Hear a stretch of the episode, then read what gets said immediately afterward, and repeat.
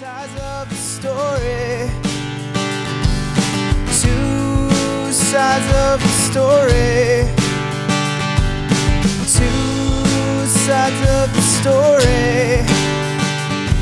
With Tom and Sean. Welcome to Two Sides of the Story. That's Tom Sides. And that's Sean Sides. How's everybody doing today? How you doing, Thomas? I'm not gonna lie to you, man. I am exhausted. Uh, periodically, I like suffer from insomnia, and yeah. uh, yesterday was one of those cases. So I've been awake since six a.m. yesterday, Fuck. and I've just been trying to, to stay awake, stay awake, stay awake all day. Just uh.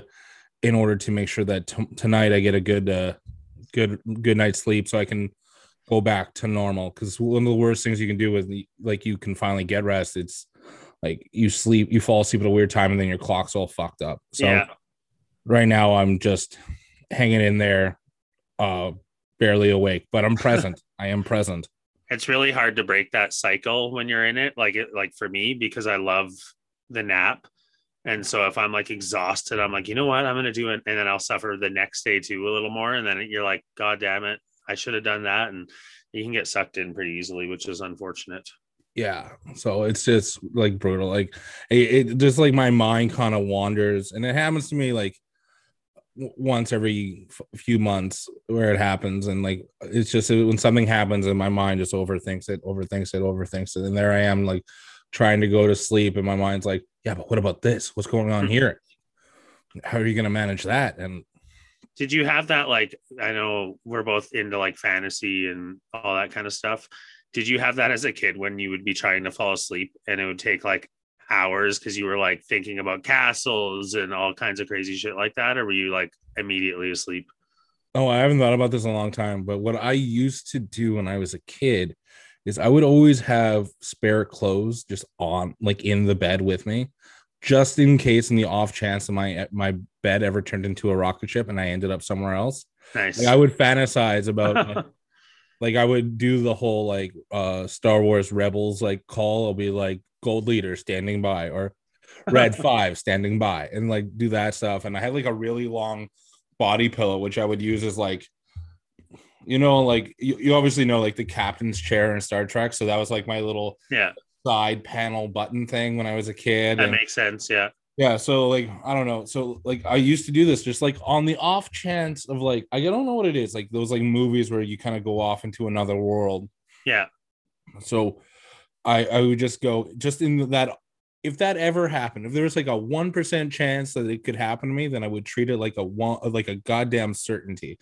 So I didn't want to, You want to be found, ready. Yeah, I didn't want to be found in like my pajamas or nothing. I was just like, I got clothes to like change into just in case. What's funny too is like you're not alone in that fantasy because of the movies that have been made with that like basic storyline. Even most recently, Guardians of the Galaxy is kind of that. Peter Quill's like taken into space, you know what I mean, and yeah. runs like he's a little kid. Not exactly like the nighttime in his bed thing, but mm-hmm. same idea. Like a lot of people have that fantasy of like being the representation or being like the person to go out there and be part of a different world. Yeah, I, I don't like that always stuck with me. So, so that's what it was when I was a little kid. But I'd always always end up falling asleep. I, I wasn't like wasn't until like I well into adulthood where I would get random cases of insomnia. Oh, okay. And it was just like right right now I'm trying to figure out what my next chapter is with like with work, with the pandemic nearing hopefully nearing its end, with everyone getting yeah. vaccinated and stuff. There's a good chance that I would get my job back.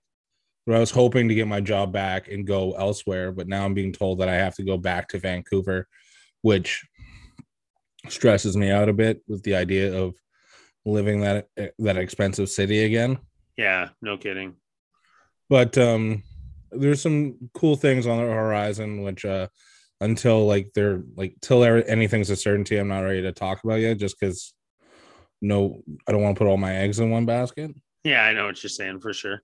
Yeah. It's funny, like as we get older and we start adulting more and more and more and more in life, it's it's a pain in the ass sometimes to deal with this stuff and to make these decisions and have the weight of your future constantly on your shoulder, and you understand what it means to have the weight of your shoulder, the weight of your future on your shoulders, it's tough to like figure it all out some days, you know, especially when these things happen that kind of throw you curveballs in life and you're like, oh shit, okay, well, what now then? exactly exactly so I, I mean I've been talking to a few friends about what may be happening and what the uh, what the future uh, holds, but I mean it's more of like a positive thing. It's just like the stress of like it's just it's just in there and it gets my mind wandering and all that stuff, so I'm just lying there wide awake going, how am I gonna get through this again? All right. And yeah just, yeah not to no, repeat makes myself. Sense. Yeah, it's tricky to figure these things out. I don't think that I wish sometimes there was a guidebook like turn to page four hundred eighty-two, this is what you do if this has happened and this is how you proceed. Yeah. Success one oh one. Yeah, exactly. Maybe we should write that book when we're get a little deeper into this podcast, you know. Uh you know, I think uh, I'll speak for myself on this one, but I'm so far away from being a success that I don't think uh, it would be more of a a what not to do. Yeah, pretty much. Hey, that's how you learn the most, right? When given the option, don't do this because I found out it leads to this. And that's awesome. Yeah. Uh, it's funny the things that we learn and the things that we impart onto the younger generations and how quickly we become the older guy telling the younger be- people, don't do this, don't do that. I did that. It's it's it's a sad point in life almost, but it's also a proud point in life. I'll tell you what, Sean, if it wasn't for the hard way, I don't think I would ever learn a damn thing in my life. I don't think I've ever taken the easy way, and it's never on purpose. That's funny. You learn more on that bumpy road sometimes, and I think you appreciate the light at the end of the tunnel more too. Oh, one hundred percent. one hundred percent. Um, speaking of bumpy roads, let's talk about the shellacking that the Island- Islanders took. Uh, it's playoff yeah. hockey, and they're losing eight nothing. Now, so fans understand, uh, this is going to be a fun little podcast. We're recording it really early. Uh, because Sean's going away for uh, Crystal's birthday and Canada Day, but we're gonna try and um, fandangle uh, some of the stuff we like to do. So we'll talk playoff hockey, and then if we can update as the podcast goes on, I'll do some fun little editing, and then we'll talk about Loki eventually, and then add it to the podcast too. So don't worry, we'll be up to date, kind of. That was a pretty good explanation. Anyways, back to the eight nothing shellacking, as you put it. Oh, what a shit kicking that was. Oh, God. I, you know, sometimes like I have been as a hockey player, I've had one of those games where just nothing goes right. And no one on the team is just, it's like everyone got together and be like, you want to shit the bed tonight, guys? I feel like, I feel like today's the day we're all going to just not show up and shit the bed. And it just happens. And then like one bad thing happens and then another, and then it doesn't, yeah, like nothing. They compile. Yeah. Nothing you seem to do seems to work anymore. And it's just like, do we even know how to play this fucking game anymore? Like, yeah, I don't even know. Like, I couldn't imagine being an Islanders fan and watching this. Like, you're like, okay, we're down one nothing. Okay, no, it's we're down two nothing. Okay, fuck, we're down three nothing. Okay, four. You know what? We can still maybe come back. Like, me as another fan, knowing the stars we have, four nothing. I'm like, maybe we can come back. Yeah, five nothing, six nothing. Everything's quiet. The pain starts. The reality is like, how bad is this going to get? Okay, at least if we close them down now at six, it's not as bad. And then seven comes and you're like, well, lucky number seven. And then followed it up with number eight. Like, oh God, like, I don't know. I would be in a state, like, I don't even know how I could be consoled. You're, you're not like, you're so pissed off at everyone, but you're also just hurt. I don't know. You know what? The only thing that they do have going for them is that if that doesn't light a fire under your ass to tie up the series, I don't know what will. Yeah. Like that, like you're going to go in hungry. Like I saw um, like a video, N H L uh, Instagram posted this thing of uh, this guy who was an Islanders fan was sitting with his buddies who are who are Tampa Bay fans. Yeah. They were just like video, video, like doing the Snapchats of it's one nothing. And they're just giving their buddy a hard time. Yeah. Two nothing. I Five nothing. It's just like, for fuck's sake. Like he's just getting more and more discouraged as the weeks go on, and it's just oh, poor guy. That'd be painful to like be friends with those fans. Like for me, I you know, I don't know very many fans of the Winnipeg Jets, maybe one guy. So it wasn't that bad losing to them, but to be like close friends with someone who's their team is just fucking destroying your team. God, that would be awful. Yeah. It's pretty brutal. Like I was texting a lot with Paul when the Montreal Toronto series is going on. I, t- I still text him every single time a game is on because I just like it's just something subtle. Like I'll, whenever the Montreal Canadiens are winning or they get a goal, I'll just send him a heart, and he'll just be like, "I don't know, man. I every single team I pick is eliminated, so I don't, I don't even know." I goes, "Hop on the Canadiens bandwagon, man. Go root for Canada." He goes, "Can't fucking do it." I go, "All right, well, enjoy just spectating, I guess." Pretty much, that's where I'm at in life too. Unfortunately, I'm cheering. As your cousin, I'm on your side and I hope that your team wins for you, yeah. But I'm okay if they fucking shit the bed and get knocked out here pretty soon. Can you give this lesson to fucking Paul? Because he really needs it. Anytime, uh, like, he's actually pretty good. It's like that. I love that fun little shit talking, and for I'm sure. sure you and I will get into it come next oh, season yeah. and all that. But it's uh, it's hard too because I'm also an Edmonton Oilers fan because I don't. Yeah, yeah I've, I've, I've that's why I don't it. beat up your team because you've never beaten mine up, so there's no need for it. You know what I mean? There's no shit talk. I guess the only time we'll shit talk is when like Montreal does face Edmonton, and then yeah. that'll be fun. But yeah, we'll do a special fucking shit talking episode of why the other person's team sucks. Sure. um, but while Montreal is ahead in their uh, uh over the Oilers in the third round of playoffs, we should start talking about that because it's relevant. Wow. That was cold. I don't even know if I'm going to be able to recover from that it's one. Cold and a perfect segue. Yeah. So I loved it.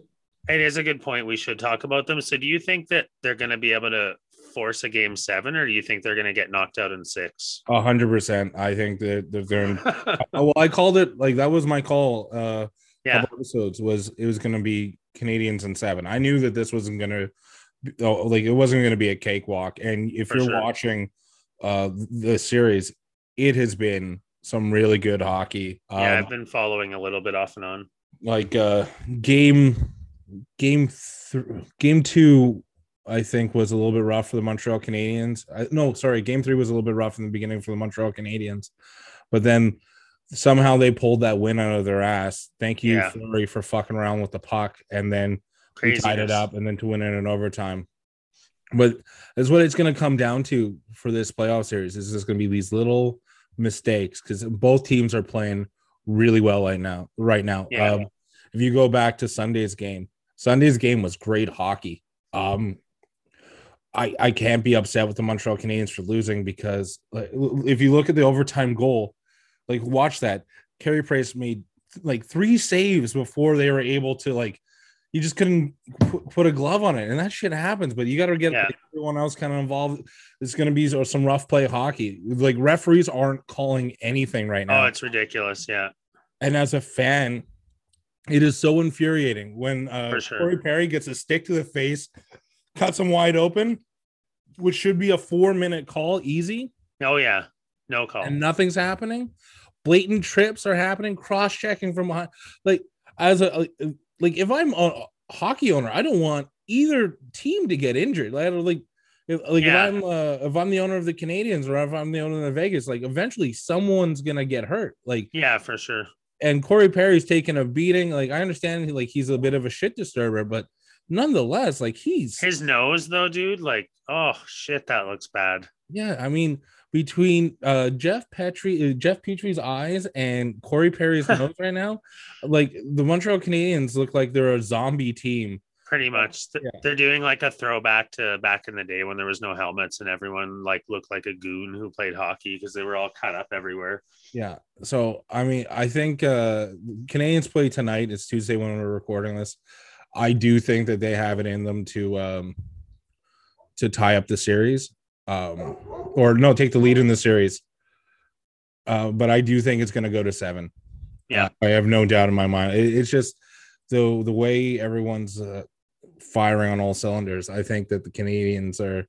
Uh, it's game five tonight, and I it, you can't take out any team. Like the thing about the Montreal Canadiens is everyone went they're not going to win. They're not going to get past Toronto. And then they did that. Yeah. And then they're like, they're not going to get past Winnipeg. And then they did that. And they're like, they're like, it's going to be uh, swept by Vegas. And like, like we're watching like something totally different. Like T S N's Craig Button has been so wrong that I think maybe his job is in jeopardy. That's funny. Yeah. So. Yeah. It's not easy being an analyst. And it's funny when you continually pick against the same team always and always and always. The yeah. refereeing is like a tough one with me. You know, I've seen so much abuse having a star like McDavid on our team and seeing the amount of abuse that he takes. And, you know, it's going to take a superstar getting really hurt by a stupid play before they start making the referees make calls again. I don't know what the solution is. Like the whole idea of bringing in two referees was that they were going to catch more of this. Like, what's the point? You know, it's almost as it's worse than the eighties at times in some games when you see some of the non-calls, you're like, are you serious right now? Yeah. Like but, I, I get referees don't want to be held responsible for the outcome of the, uh, yeah. of the playoff game, but you got to understand that there are rules in this game for a reason. one hundred percent, one hundred percent. We can't be risking injury um, to these players for a game. Like, like referees have a job to do. Yeah, do it's absolutely fucking job. Yeah, exactly. It's fucking ridiculous. Like yeah. we're not asking you to do anything crazy here.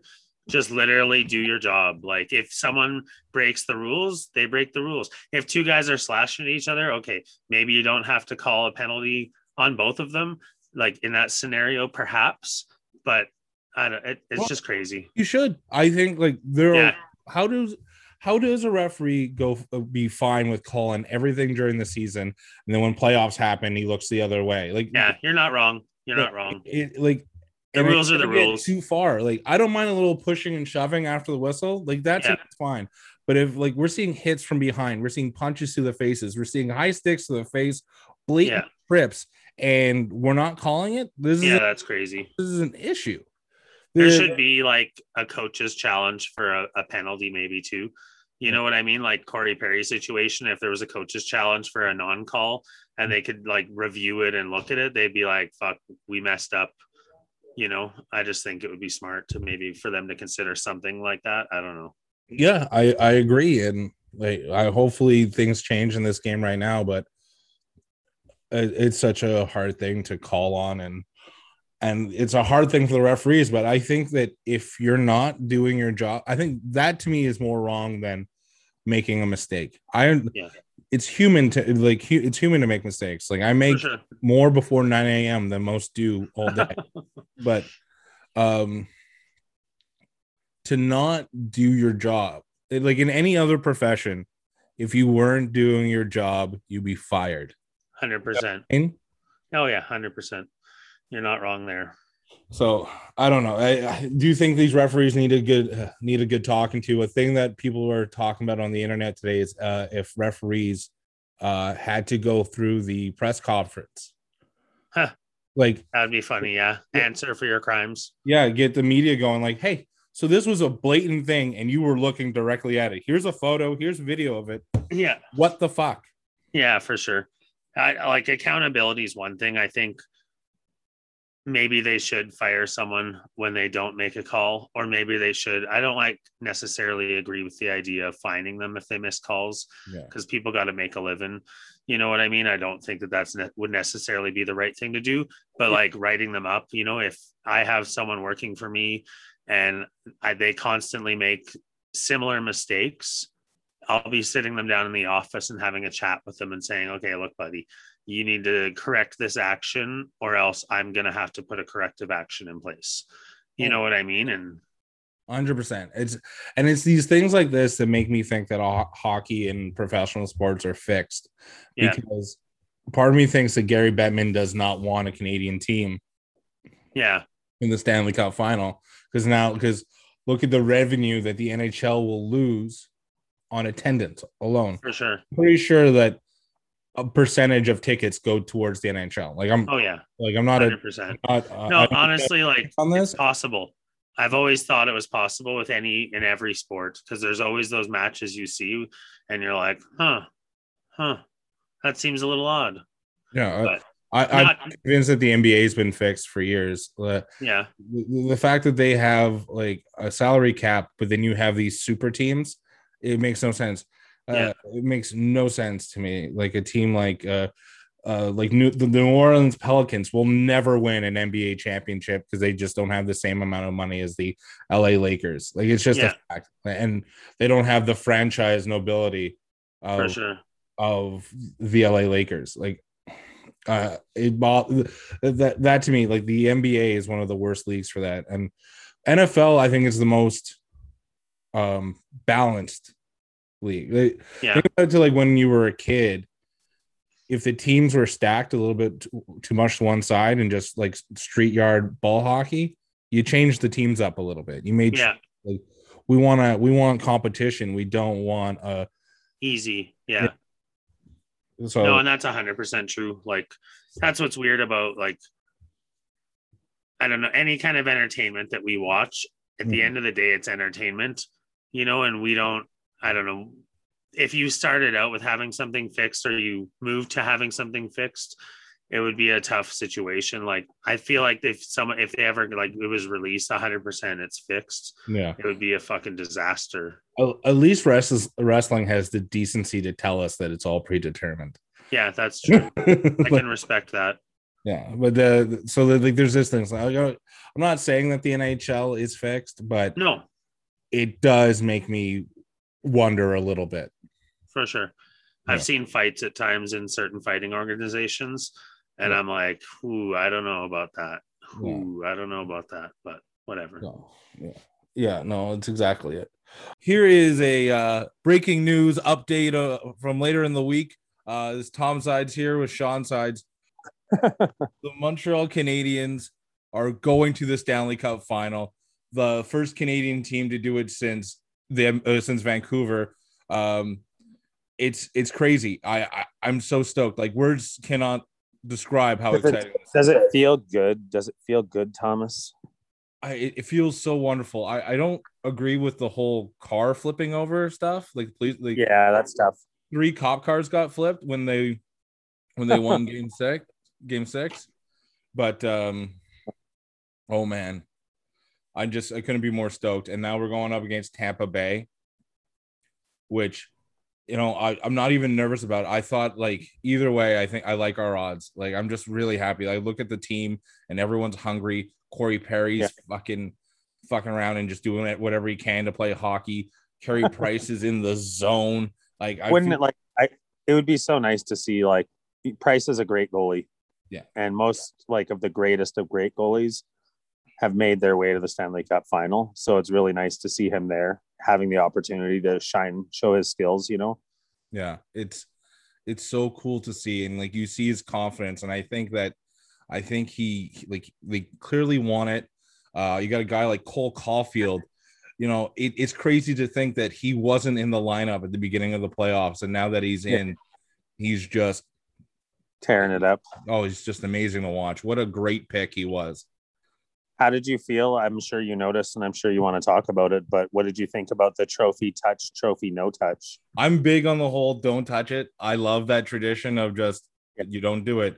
And uh, the whole, like the, when I watched Tampa Bay touch it, I actually knew, I know the player that did it, Alex Killorn. He played hockey for my father, and he played uh, hockey around the area I'm from. So like I kind of cool. always knew him growing up. And then I just saw him like reach over like three other players to go touch the trophy. I went, what are you doing? This is that, and the, what it is is that it's a show of, it's a show of confidence by Tampa Bay going, we don't need the superstition. Fuck, go fuck yourself. But the Montreal Canadiens are like, we know that this has been a crapshoot. Like we're, yeah. don't fuck with tradition. And like, sure. honestly, I thought it's kind of funny too, and like it's almost like a, a challenge to Montreal. Like mm-hmm. we're touching it because we're going to win. We're the defending Stanley Cup champions. We know what it takes. We know we can do it. We're going to do it again. Yeah. And like Montreal's been getting nothing but doubt this whole way. Oh, they're not going to make it past Toronto. They're not going to make it past Winnipeg. They're not, there's no way they're going to make it across, like make it past Vegas Knights. And then what, what happened? You know, so keep doubting. And, and they keep going. Like, I, I don't think the Montreal Canadiens can be stopped right now. Like they're hungry. They have drive. They're just, they're doing it right. They're just, fucking doing it, And I, I, I can't begin to tell you how excited I am for like the, the, this playoffs, this the, this team to and to be in the city while it's happening. Oh yeah, just it's it's just amazing. I, I yeah, already told my boss. There, like, sorry, I already, I already told my boss that uh, if there is a parade for the Montreal Canadiens, not knock on wood, but if, if yeah. there is, I'm taking that day off. Like, oh yeah. Right. That's a fair. I like if Edmonton for sure made it that far and actually won the cup one day, you best believe my schedule is going to be clear, not only for the parade, but for every single game leading up to the parade when we enter the finals. Like that's my yeah. priority in life. Just no, certain, things cool, are just, certain things that like you see these historic events and I know it's just the game, but it's just, it's just, it's a little bit more than that. Yeah. Yeah. Either way, like, we experienced this in Edmonton having the like cup final in oh six oh seven. Yeah. And the feeling like of just accomplishment of a ragtag team making it that far, the underdogs, you know, like just getting in is a good feeling. Yeah. And the, I get all these, like you, you see all these professionals talking about it. And all you hear is that if there was a regular season this year, the Montreal Canadiens wouldn't have made the playoffs. Yeah. And here they are. But that's the same thing they said about the Montreal Canadiens last year.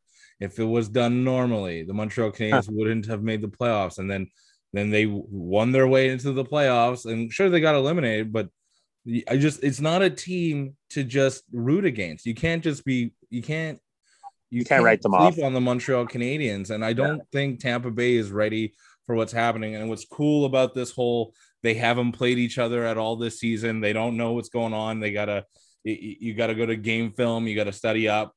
And I think that since Tampa Bay is structured similarly to um, to Toronto in the sense that they got a bunch of big stars, they, they have four lines that fire off. Like they're, they're a strong team and they have great goaltending. So I think that there's going to be a way to shut them yeah. down. Yeah, I think it's going to be pretty cool. I think it's going to be some good hockey. Yeah, it'll be exciting. That's for sure. Yeah. You, you care to make an early prediction, or are you just going to ride with it? And I'm, I'm riding with it? this one. I'm. I, I, yeah. I, I don't have a prediction on this one. It, it is. I wanted to go to Game Seven and Montreal take it in seven, but I yeah. like I'm perfectly okay with whatever. Like just the sheer fact that's happening, it's going to make for some great hockey. So you'll have to update me on this. Do you know yet if they're going to allow like a full arena of fans in Montreal, or they haven't made a decision yet? I don't. I don't think so. I, I, I doubt it. Which is the you know, it's depressing, right? Like we're only yeah. only allowed like twenty-five hundred or thirty-five hundred, yeah. and out of twenty thousand or twenty-one thousand, whatever, it's kind of it's hard when you you you want that feel, you want the city, but know what? They keep cutting to just outside the Bell Center. And this is just as fucking stupid to me, is that the crowd outside the Bell Center, no masks, everyone's cramped together, but we can't go inside to watch the game yeah. in the same time. Like, I, I don't know. I, I, yeah, I, it's hard to start that one out. That's for sure. One yeah. thing though, like we've, I don't know if we've talked about this before, but in N F L, tailgating is such a huge thing. Yeah. You know what I mean? Maybe that could spark a little bit of that in hockey. Like it, it might be more fun for the people that are outside the arena than the people inside the arena, and they're not paying the cost. You can pay the price to have a barbecue set up and cook yeah. some hot dogs and some hamburgers. Yeah. You know, I, I don't know. I like that idea too. Like we went, uh, when we were playing in the twenty sixteen playoffs, they had every game that wasn't a home game was up on the big screen and you could go. Yeah. I know. And we, I went to I, a few of those. Yeah. That was like hell of a good time. Right. Didn't yeah, we meet like, up there? Yeah, we did. It was like five dollars yeah. entrance fees and all that stuff. And it was just a good time. For sure. That was yeah. a good night. Yeah. Uh, I cool. just, I can't believe that like it's happening. Like this, the, the second time in my lifetime, but like the first time in my cognitive life that this is happening. Yeah. Like, last time there was like nineteen ninety-three and like I have zero memory point. of it. Yeah. Well, enjoy the ride, Thomas. That's exciting, man. Yeah. I'm happy for you and your team. And like I'm talk, like I talked to all of my buddies that are Habs fans, they just can't believe it's happening either. Yeah, so, that must be fun. Yeah. Uh, one thing I want to talk to you before I let you get back to your uh, amazing lake getaway. Uh, did you catch Loki before you went away? I did. Well, no, I watched it here, actually, out at the lake. I was watching it before going to bed last night so that we could talk about it today and I'd have it fresh in my mind. Beautiful. What are your thoughts on the episode? It was a cool episode. I liked, I really enjoyed the banter back and forth and like them figuring out what parts of their lives were different mm-hmm. and stuff like that. She didn't like being called Lady Loki. I thought that was pretty funny too. Yeah. Um, the, the planet they were on, like that it was an imminent doom situation, and seeing all like awesome fireballs slamming into the planet everywhere. Like what great uh, like effects and stuff, right? Yeah.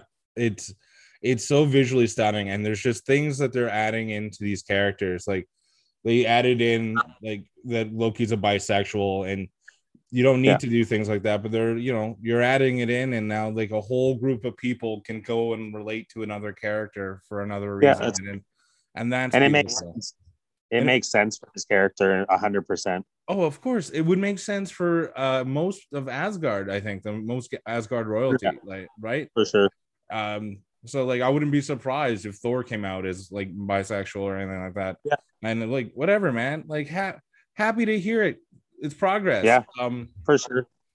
And then the thing that put me, like, like, makes me go, like, what the fuck is going on here is that all the people that work for the T V A are variants, and they may not yeah. remember, like, their previous lives before becoming a variant. Amazing. Yeah. Which is also interesting because of, like, the connection in the previous one when, like, you pointed it on our last episode when they were, like, so unknowing of magic, when yeah. meanwhile it seems that they're all under some kind of a spell. So then maybe they can't see magic, and that's the whole point. Like, I don't understand. Like, it was an interesting little droplet there, I thought. Oh, I think so, too. Uh, I'm just... It's such a fantastic show. I, I think this Marvel series stuff that they're doing is is brilliant because you're... You're giving screen time to characters that are always on the side and trying, and then you're building them up to being something bigger, which is amazing. And then you're giving like a proper, uh, I don't want to say backstory, but you're giving more knowledge. Like we never really got to know Loki all that well throughout all the uh, Thor movies and all the Avenger movies. Now we know we're going to know him intricately. It's the same, it was the same with the other series with the other characters too. Yeah. Yeah. I, and it's just, yeah.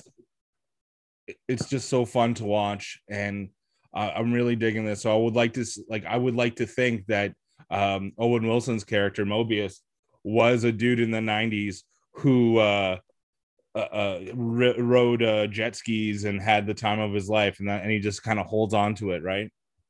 I, I think st- you're good at that. It sounds like it might be possible at this yeah. point. And I still stand by the fact that I, if it doesn't end with Owen Wilson riding a jet ski, then this whole series is a waste.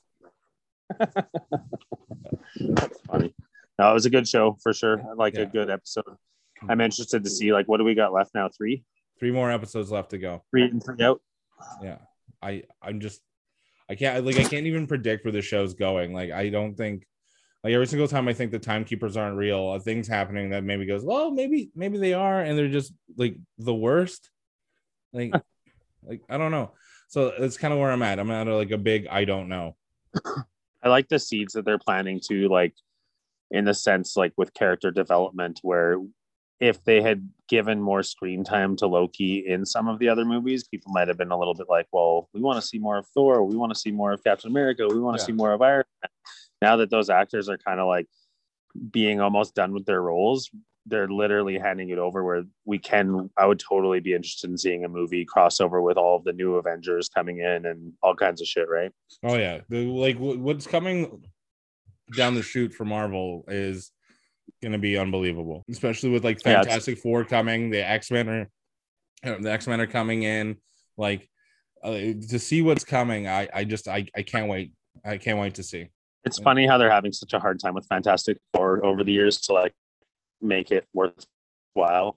It's like it was a staple for Marvel. Like when I was a kid, it was like one of the main comics still, you know, but because the movies have sucked, it's really put them on the bottom of the list. Yeah, it's it's unfortunate, but I think because of like Feige and all like the like it is Marvel that's running the show, right? So with Marvel running the show, I th- I don't think they're gonna struggle at all. Yeah, I agree. It should yeah. be interesting to watch. Yeah. They'll do a good job. I feel comfortable about it. Yeah. So I won't keep you anymore. We just want to make sure that we did mention the great news of the Montreal Canadiens making it to the For Stanley sure. Cup. Congrats so, to your team. Thank you so much. I'm so excited. This Enjoy is gonna, the ride. Yeah. M- Monday's going to be a long evening. That's for sure.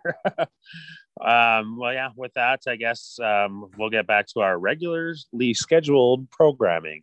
Um, so you got big Canada Day plans, Sean. You want to talk about that? Like, you, you want to tell us what, what you're up to? Do you have, or is that a surprise for somebody else? I don't really have like huge Canada Day plans uh, that I can remember. I'm like, but you're going, going away. Yeah, I'm going away. Yeah. Yeah, it's exciting. I guess going to the lake. Yeah. Um, gonna go chill in the water. It's supposed to be like, I think on, it's like thirty every day for the next week, basically with sun. So I have to be careful because I am like extremely white. I don't hold a tan well, and I'm like a big, huge candidate for getting a like horrible, horrible sunburn. Yeah, it's like awful. I try to get in the sun, like I try to get color, but it just doesn't stick. And if I spend more than like two to three hours, I will turn beet red. Like the lot, I think it was two summers ago, we went out to the cabin, and man, I got burnt so bad. Like I was in pain for three days. Like I was. Crystal was like, you should put on your sunblock. And I'm like, nah, it'll be fine. Like, it's only like plus twenty-four out. It's not that bad. And she's like, like, you're very white. And I'm like, I know, baby. I'll put it on in a bit because I was having fun in the water. And of course, again, I should have listened to my sweet, wonderful lady because boy, did I suffer. So yeah, give, I'm going to like, uh, I told you so. Oh yeah. She was all over it. She's like, you expect me to feel pity for you right now? Well, cause I was like, please rub aloe on me. I'm dying. And she's like, really? Like you can rub it on your damn self because, but she did in the end, of course, cause she's yeah. the sweetest lady in the world. But yeah, that happened. Well, at least uh, hopefully you learn from these things. Like I said before, if it wasn't for the hard way, we weren't, we wouldn't learn at all. It's true. Sometimes we need to go down that road. I think it's like part of our last name too. Like, not to quote our the name of our show, but we need to see two sides of the story. We need to know what the other sides looks like. And yeah, yeah, here we are. Yeah, that's what I care. So um, a benefit to being up all night is you gotta like try and calm down. So my big trick, if I'm ever like awake, is I, I'll leave my room and start like watching T V in another room or read a book in another room until like I like I get tired. The one thing I took from like a college psychology course was if you are ever wide awake and can't sleep, go to another room, because at least when you go to with when you're in your bed, your mind will associate bed with sleep and will help like you feel tired and stuff like that. Ah, that's interesting. However, this was not the case for me last night. Uh, I was up all night, but I um, I watched a few things. Um, one of which was uh, Red Dawn, the reboot, the, the remake. Okay. Uh, Chris Hemsworth and um, I forget, always forget this guy's last name, but he's Josh from Drake and Josh. Yeah, I couldn't tell you. Anyway, I love this movie. You got like a fifteen percent on Rotten Tomatoes, but I fucking love this movie. I love the concept of Red Dawn. Do you, have you ever watched the original? I don't. I don't, I'm not familiar with it. I can't think of what it is. So the original one is with uh, Patrick Swayze and Charlie Sheen in like nineteen eighty-four. So like, okay, maybe I saw it then. That's what I was thinking, but I wasn't sure. And like somehow the Russians start invading small town U S A. And then right. a band of teens that have, uh, one guy has army training, takes these teens, starts training them up, and then they slowly start like a militia against the Russians trying to take their town back. It's fucking awesome. That sounds pretty awesome. So the remake is the exact same premise of the movie, except instead of Russians, it's um, the bad Korea. The okay. Kim Jong-un Korea. Which yeah, is, North. Yeah, so the it's the North Koreans. They come parachuting down, taking over uh, Spokane, Washington, and then little by little, they start invading like towns all over the U S. But they, the, the main focus is Spokane. And Chris Hemsworth is back from the uh, back from Baghdad because he's a Marine and all that stuff. And then eventually, they starts training the others. They start like doing the It's just a cool fucking movie. That's funny. So it begs the question is, like, is there been like a a, a remake of like a movie you love that you've like thoroughly enjoyed? Like, I love the the remake more than I love the original for just like a few like like for one, just visually it's a little more tolerable. Yeah. Uh, two, I find that the story is a little bit more complex, and it just has actors I really love. No, no offense to Charlie Sheen or uh, Charlie Sheen or Patrick Swayze. No. I just, this cast is unbelievable. There's, I get it. Um, like for me, as far as new movie like remakes go, ones that I thought were like way better. I don't know. Nothing's like jumping out at me off the top of my head right now. There's been good ones. Like I did enjoy. I know I, this is controversial, but I like the new three Star Wars movies. They were all good movies.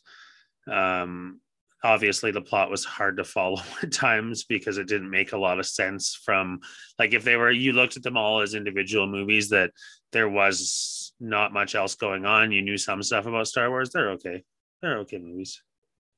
I think we should talk about this on another podcast because I have a lot to say on this. Sounds good, yeah. What are you thinking, like, in your head? What are other good ones that you know of um, that you like like better than the original? I'm trying to like, I'm really like searching my brain right now. That's not a remake. That's a reboot, right? Which one? Sorry. Well, like those Star Wars movies are not like a yeah. reboot. They're just okay. That's a continuation. Good point. Good point. Okay, yeah. So a reboot. I can give you one right now. The Longest Yard. Adam Sandler. That's a he great. Remade, yeah, that's he remade. Pick. I was trying to think for a minute. He remade that movie, and the original. Uh, what's his name? It's yeah. not coming to me. It's Burt Reynolds. Burt Reynolds. The original was badass too, and it was like yeah. showed kind of what life was like in prison in that time era, and like they're good movies. But the Adam Sandler one came out, and I'm not gonna like. I liked that one better, even though I had watched the original first. It was. I liked it. Chris Rock was in it. Yeah. Terry Evans, like it was an all-star cast of Terry funny. Crews. Terry Crews. I don't know who Terry, Terry Evans. Yeah, I don't know who that is. Yeah, that's nobody. I don't know why I said that. I meant to say Terry Crews. I love that guy. Yeah. He's awesome. Not enough to know his name, but you do like him. Which is ridiculous because I like really know him. Like I watch him on America's Got Talent and all those. Like he's on a lot of shows. Brooklyn yeah. Nine Nine. Yeah, yeah, yeah. Um, another one for me was the. Uh, Remake of uh, The Magnificent Seven with Denzel Washington and Chris Pratt. And like, I love that Western. Like my dad would try to show me a lot of the older movies. And when I was younger, I was a little bit impatient for them. Yeah. But like, now that I'm older, I, I, I have these like streaming channels that will add to like, I'll watch like the older movies for one to just to see if I can appreciate it the way my dad did. Um, but The Magnificent Seven remake, I thought was awesome. Like it's just maybe maybe I'm biased because I like those actors. Yeah, but I thought they did like a decent justice to the original film in, in this way. Like I don't think we're gonna get a sequel or anything like that, but like it's just one that I enjoy. Um, a remake I didn't enjoy, and I think you and I are eye to eye on this, is the Ghostbusters remake. Yeah, that was terrible, and it just wasn't a good movie. I no. get, there's so many people in the world that'll be upset with you because because you don't like women, and that is not true. Like no I, no no I love women and I want them to do everything they want in this world. However, sure. if you're gonna take something that is already so awesome, know that you have the expectation of making it so awesome, and they didn't do that. Yeah, feel a little bit bad for the actors involved in a way, because they take a lot of shit for that movie, but ultimately it's the director and the writer of the movie that should take all the shit for it. You know what I mean? Yeah. And it had its like decent parts, I guess. Like Chris Hemsworth was really funny in that movie. Yeah. There was moments for sure, but overall it was like awful. Yeah. It's hard. And I like all, like everyone in that movie. Like, yeah, it, like some of the funniest people, funniest people sure. are doing that movie, and they just didn't live up to the justice that was the original Ghostbusters, and that's what sucks. It, it, and especially when like a remake is an unnecessary movie, you know. What yeah, I mean? I agree. And it, but if you do it right, if you do it well, then it's fun. Oh yeah, you're honoring the original. One that was weird. I like. I don't know if you saw it. Pet Sematary. I saw the, the original. I haven't seen the new one yet. Okay, so the remake, it's like. I'm not going to spoil it for you. I'll just simply tell you. Opposite, right? Instead of the, the little boy, the spoiler alert to the premise of uh, Pet Sematary that came out in the eighties. Um, yeah, they just switched who it happened to ultimately. Yeah, which isn't yeah. bad, I don't think. Like, no, it, but it was like watching basically the exact same movie, but to me, it wasn't as like provocative. Like I felt like they they kept it too much towards the original in mm-hmm. ways, even though they kind of mixed up the plot a, a little bit. But it was like watching the exact same fucking movie where I'm like, you know, that's the point of doing an exact remake.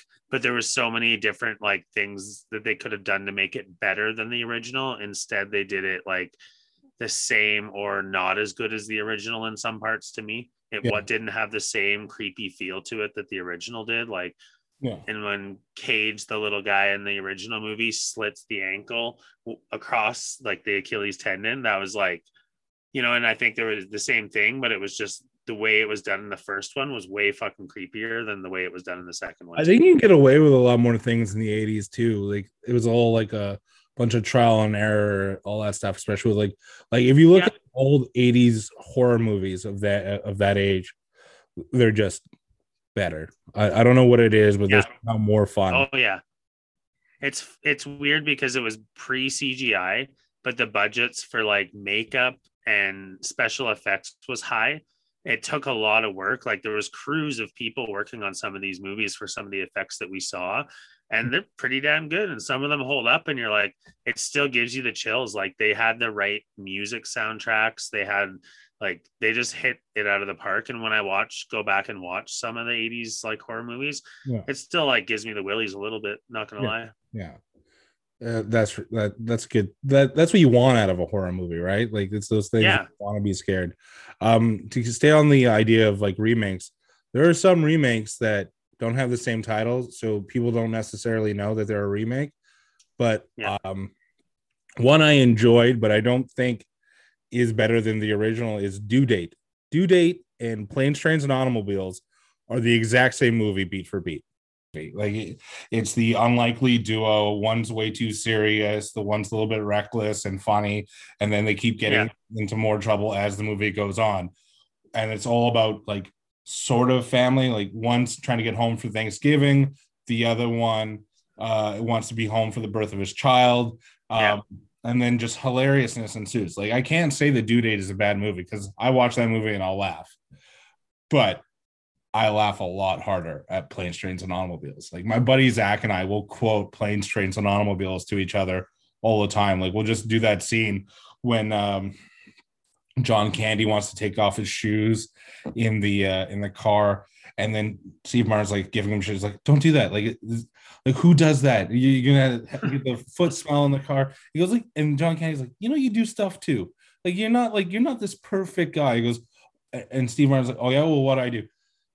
And John Candy will skip me. He goes, oh yeah, well you play with your balls a lot, and we just redo that scene to each other all the time, and it's just hilarious. I love that scene. That's funny. When you like you're talking about Due Date, Zach Galifianakis, Robert Downey Junior Yeah. Okay, so are you like just suggesting that it it is a remake because it's like the same fucking movie? Or is it like on paper somewhere them saying like, we're going to redo Planes, Trains, and Automobiles and we're going to call it Due Date instead? I'm pretty sure that that was what the meeting was. like, I just wanted to get clarification if there was anything like there or if it was just like you, because I never noticed that. I like both movies a lot, and I never really like put it together that they're the exact same fucking movie until you just said that. Yeah. And now I'm like, like holy the same shit. Movie. Yeah, same fucking movie, one hundred percent. But I mean, like, Robert Downey Junior, that was like, wasn't that shortly after, like, Iron Man one came out? He was still yeah. kind of remaking a name for himself after, yeah. like, some shit he'd been in earlier. And that movie, like, man, that was good. Like, when he punched the kid, yeah. I, I was like, uh, I died. No, I died. That was that, too that, much. That movie's hilarious, and I don't want to take yeah. anything from it, but if we're not calling it a Planes, Trains, and Automobiles remake, then I don't know what we're doing. That's funny. Yeah, I like your idea behind that. That's for sure. I and definitely I'll, agree. And I'll, I don't know which one I like better. Yeah, and I'll dare say this: Avatar is a remake of Pocahontas. I've never seen Avatar, so I can't relate to that one. Okay, but well, if you've seen Pocahontas, it's just the same, except with na- instead of Native Americans, it's blue alien dog creatures. Okay, perfect. I don't really need to watch it then. That's great. Visually stunning, though. Visually stunning. Yeah, I've heard. I've heard. Yeah. Um. So yeah. So that that's one of the like movies that got me into like w- through my little like I couldn't sleep last night. But another one that I watched uh, last night. Um, have you seen this new Seth Rogen, uh, Charlize Theron movie, The Long Shot? Nope. Really worth watching. It is so yeah. funny. The premise is um, Charlize Theron plays uh, the Secretary of State who wants to make a run at president. Seth Rogen is this uh, journalist that has like very, very hot takes, uh, who's a Democrat and thinks every Republican is wrong, and he's just like, like it's a political humor. But at yeah. the same time, Charlize Theron like new Seth Rogen, and it becomes this little like romantic comedy, but it's really funny. But I'm only bringing this up because there's um like a Rupert Murdoch type character, like the billionaire that kind of uses politicians so he can like stay a billionaire kind of thing. Yeah. And the whole time I'm like, who the fuck is this guy?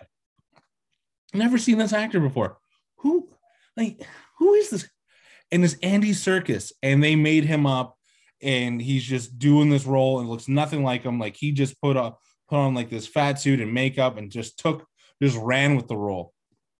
That's awesome. And this made me think that I, Andy Serkis may be the most underappreciated actor in the world. Like you look at his work in Lord of the Rings or Planet of the Apes sequels, or uh, even in this, like this movie, he's just so awesome. And he becomes these roles. And he'll never get an Oscar. It doesn't seem to even be nominated. Like I know that there's these weird roles that you have to physically be in the movie, which is fucking yeah. stupid. I, I think that is yeah, so that's so stupid. Because what this guy did when he was Gollum is that he did all the movements and then did all like the stop motion. And I think he has his own stop motion animation uh, company. And I. Right. Uh, uh, this guy is a mate. Like he's just so awesome. When he when he was Caesar uh, or Caesar Caesar in uh, the Planet of the Apes uh, reboot, he's doing all the movements that these apes are doing. Like it, he, the guy can't be stopped, and he gets it to like. I don't think he's getting the glory he rightfully deserves. He's about to be uh, the new Alfred Pennyworth in the uh, new Batman that's coming out, and. Like that gets me a ticket. The, like that kind of buys my ticket. Like that's a dope actor in that, like right off the bat, I'm in just for who's playing Alfred. Mm-hmm. Yeah, no, that's cool. I'm interested yeah. in that too. That'll be interesting to see him in that role for sure. As like, maybe he'll get some love. Who knows? I, I really hope so. Like, like I'm sure that there's like a group of people out there that like, like his acting and think he's amazing. Cause like the work he did on Lord of the Rings alone is Oscar worthy because he became that character. And the sheer fact that the Oscars have this rule that you need to be in the film for like twenty minutes or more, like it's or something like that, is ridiculous to me. Like physically, like in the movie, yeah, and it bothers me. Anthony Hopkins won an Oscar for um for uh, Silence of the Lambs playing Hannibal Lecter. He's barely in the fucking movie. Honestly, if, I think if you screen time... You're not wrong, yeah. You're not wrong at all. I think he's the minimum, like, in the movie. Like, he's twenty minutes in. Like, he's barely in the thing. That's funny. It, it, it's just so outlandish to me that that we look the other way on the, the amazing work that this guy does. Yeah, I don't like that either. I don't... Well, you're familiar with Doug Jones. He's yeah, another guy who does... He's another guy who's very similar, like, in that department. What they need to do is get those two guys together and just like go at it. One of the greatest character actors there is. And no one really like, if you didn't like search him up, you wouldn't know what he looked like because he's always in makeup. He's always playing sure. a, a creature, which is a hard thing to do in its own. Because oh, apparently yeah. if you, um, if you have any claustrophobia, doing that kind of makeup stuff is one of the most difficult things to do. I could imagine. Yeah, that would be hard. I've like even just done like a painted face at certain times, and I have a fucking hard time with that. Yeah. I don't like shit on my face. I, don't, I, I don't have that issue, but like I I, um, I heard this story of um, when Kevin Smith was making the movie uh, Yoga Hosers, he wanted the little, he has these little sausage monsters in the movie called Bratzies. So there's yeah. like little Nazi soldiers that look like Hitler, but they're also bratwursts. Anyway, incredible film. But uh, Jason Mewes was supposed to be the Bratzie originally, but because they tried to put on the makeup, he couldn't do it because of his claustrophobia. So he, he just couldn't do it. So just Jesus. being an actor that can do that stuff, you there's something special about you, I think. Yeah, for sure. It's like, I don't know, award shows aren't really going to be a thing for long from what it seems like in the world with what's been happening with them and all the bullshit and not like yeah. it's so many times there's not justice in those award ceremonies, and it's unfortunate that the people like this aren't considered to, you know what I mean? They don't have their own category of like, you know, makeup actors or whatever the hell you want to call it. Yeah. Well, it's like the one thing that occurred to me is just like, I'm like, I'm just watching The Long Shot, and like I had to IMDb it after, and I went like, fuck, of course it's Andy Serkis. That guy's amazing. And he's directing awesome. the new Venom movie that's coming out, and I can't wait. Oh, it's good. He apparently gets some love behind the scenes then, which is good. Yeah. So I, I'm just very, very stoked about that. I heard some news today that got me kind of excited. The Edmonton Expo is going to be happening uh, at the end of September this year. Didn't know if that was going to be coming back or not, or going to be a thing, and they've already signed like an A-list guester, which is pretty sweet. Yeah, Mister William event. Shatner. What's that? I was going to say it was the main event, but it's William yeah. Shatner. Yeah, so far, I don't know. It could be better than that. We'll see. Yeah. It's hard to top that. But yeah, he's coming back. He was here, I believe, three years ago. Obviously, we talked about this in a previous podcast. Me and Kieran got the picture with him. Yeah. Um, it's pretty cool that it like with one name, others will follow. And apparently they're calling it his ninety year tour, where he's planning on going around to like Comic-Cons, yeah. a bunch of them, which is really cool. Yeah. It's like, like he's, he is ninety, right? Yeah. That man is active. God. Good for him. Uh, I mean, he would be dope to meet. Like w- when you met him, was there, how long was like your time with him? I would say like forty-five seconds. Okay, so you get in, we got like, the picture. I appreciate you, and then yeah, take a photo and you fuck off. He had actually crashed, crashed, sorry, his uh, horse and wagon, and he was like all doped up on opioids, I guess, to like deal with the back pain. So he was just kind of sitting there baked as hell when people were coming. He's like, oh yeah, you know, no, of course. We were like, thanks, man. Like, thanks for coming to town. Thanks for doing this. And he's like, oh yeah, no problem, guys. Like, awesome costumes and like, you know, stuff like that. That's awesome. Like that's awesome. One of my favorite like memories with him is like just directly after we met him, because we went out and Kieran was like, "Did I smile? I don't know if I smiled. Did I smile? I don't know what my face looked like." We got the picture. He's like, "Oh, thank God I did smile." But anyways, William Shatner's coming to town again. Pretty and sweet. So, they, so you, like they already have your money in that respect, then. I don't know. It's like a tough one because it's been a couple years. I've aged a little. They'd be different photos. We don't have to go with the same pose we went with last time necessarily. So I don't know. Yeah, I mean that, but like who's who would be your big, like the big get, like would be worth doing all this for? Like who's there? The, the I think dream... Picard. Like yeah. getting, yeah, I think getting to meet Patrick Stewart would be like pretty crazy. Like if I got to have a few minutes with him just to like be like, man, like Picard and Professor X, and just like have the talk with him, be like, I-, I love your acting, super cool. And I feel like he's like a fun, endearing, nice old man. You know what I mean? Like everything I see of him put out there, where it's like him, the guy, he's a nice guy. I- I'd love to like have the moment to chat with him. Just look at his friendship with Sri and McKellen. It's amazing. That's, yeah, it's endearing as hell when you look at all the pictures of them together and see them yeah. out having fun. Like it's just, I would like to be their third. Sure, a lot of people feel that way. Obviously there's a lot of others. Like I've always respected and loved the acting of Seven of Nine, and if I get to meet her and like get a picture with her, it'd be cool. Date, like I already got Data, which was like awesome. What an actor Brett Spiner is. Yeah. Um not Worf. Uh, yeah, unless he's in that. makeup. If he's in makeup, all about that. I still, Armin, that's, I still think that's fucking stupid of you. I, I think that's so fucking dumb of you. It'd be like meeting Andy Serkis as Andy Serkis.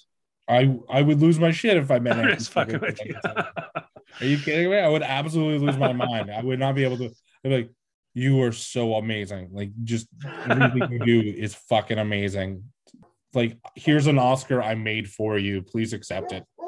Uh, What's yours? Like, I obviously too. Sorry, before I let you go into yours, I haven't met Kevin Smith yet. I'd love to meet him. You know what I mean? Just to shoot the shit with him, even for a few minutes. Be like, what up, man? Like, I watched your shit when I was a kid. I loved it. It'd be cool.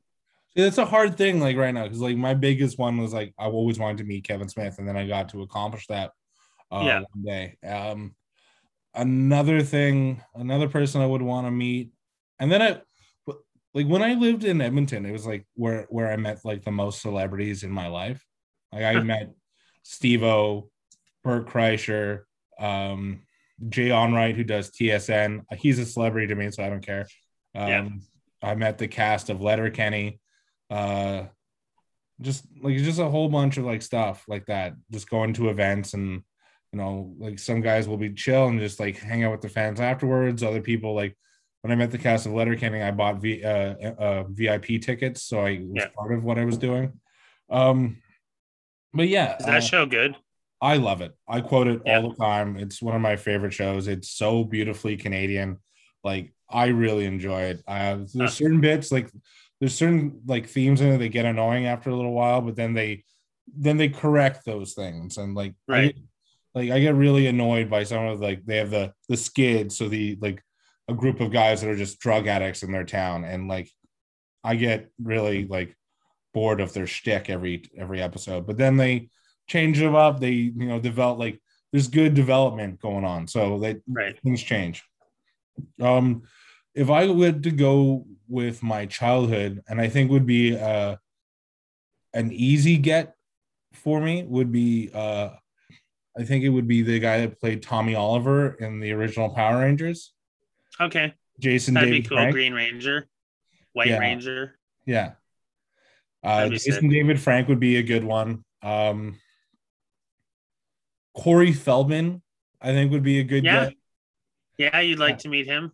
Yeah, I think he would be a good get. Um, It'd be interesting. Like, I'd be like, I don't know. I, it would be a tough one, too, because I feel like he's been through a lot of harsh shit in his life. Yeah. It, it'd be like, you'd see the impact in person of him, you know? Probably, but just to be, I don't know, like, to meet Donatello. Yeah, pretty like because he to, to me he's the voice of Donatello. Uh, like there's For no sure. no way around that. But I don't know, like I, and I always found he was su- any movie he did, he was just super cool in. Oh yeah, I loved his yeah. eighties movies. I was all about them. That's yeah. for sure. So I don't like. I guess the, those would be some of my dream gets. Um, and then you get those like weird actors that are like still really relevant, and then they'll do the con circuit for like for shits and giggles. Yeah. So, oh, if I got to meet David Tennant or Matt Smith from Doctor Who, yeah, they I actually were scheduled. I, I believe it was Matt Tennant was scheduled to come to Edmonton for a con, and he canceled.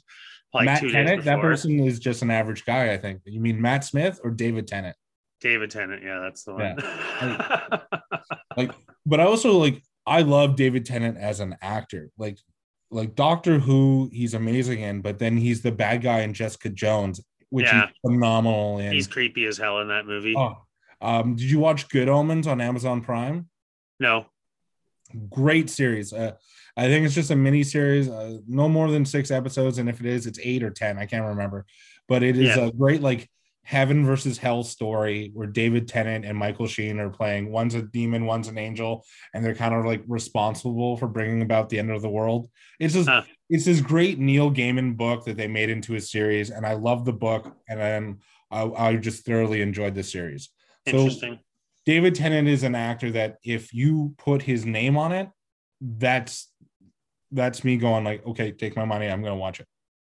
Makes sense. And Matt Smith is just like when you get into Doctor Who and you get to these guys as doctors, they're just so funny. They're, they're just yeah. the, the how they choose their dialogue and what they do. Like, I'm not sure if it's the writing or the freedom they had as actors. I don't know, but fuck, were they good? They're just good. I like that when you find a like an actor who to in a show like Doctor Who, I, I can't speak to Doctor Who, but it's just uh, Daniel Jackson in Stargate. He's just so fucking good in that role. Like, I just love that role. It's just an example. I love, I love it when you can find the right actor for the role and then they just own the shit out of it. Love it. You say Stargate, you're talking about the show, right? Yeah. I watched the movie the other day. Did you? For the first time. And I think that was ahead of its time. And I wish really it- for the first time. That's yeah. fucked to me. I watched it when it came out in theaters. Yeah. See, like, Like, to me, James Spader doesn't have hair. Like, you know what I mean? Like, James Spader yeah. is, like, a bald old man. Like, for sure. But but I know, like, like, I know he's been around forever, and he's fantastic. But, like, I'm watching this, and I'm going, it was a it was a hard watch for me. And I wish. Was it, it really? Yeah. But I, I rewatched they, it, like, not, not that long ago, and I loved it. Still like it. I don't know what it was. Maybe it's just because I because you have the ability to go back to who you were when you first saw it, right? Fair. That is fair. And now I'm watching. So if I th- I think if I watched it as a kid, I'd be like, this is badass. And don't get me wrong, I thought the story was cool, and I like like they have the Ra and Anubis and all those yeah. Egyptian gods. Like, I thought all that was cool. I just, like, if that movie was remade today, I think it would be fucking awesome. Fair enough. Have yeah. you watched the show ever? No. See, for me, I watched the movies and I fucking hated the show. I hated it. I would not watch it. I thought it was so stupid and such poor production quality that I was like, why the fuck? That's not Daniel Jackson. That's, but then I would get up in the morning. I'd get ready for high school. And my dad was just got with Doreen, and she was super into watching the Sci-Fi Channel all the time. And so I would watch an episode with her in the morning, just kind of be like sh- sitting around shooting the shit. And she'd make breakfast for us usually. And then one day I was like, I think I'll catch the next bus. I want to see what happens in this episode. Yeah. And after that, man, uh, I feel bad. Kieran probably spent four years of his life every night from like eleven thirty on listening to the Stargate theme until two in the morning when my T V auto t- auto turned off. I bought all the D V Ds, every single season. I've watched that through many times, and every person that I've like made stick it out and watch it through has loved it. See, when they, the original movie, they take the movie and then they transition it directly into the T V show, but just change all the actors. So it's like, it picks up where the movie ended and then goes from there.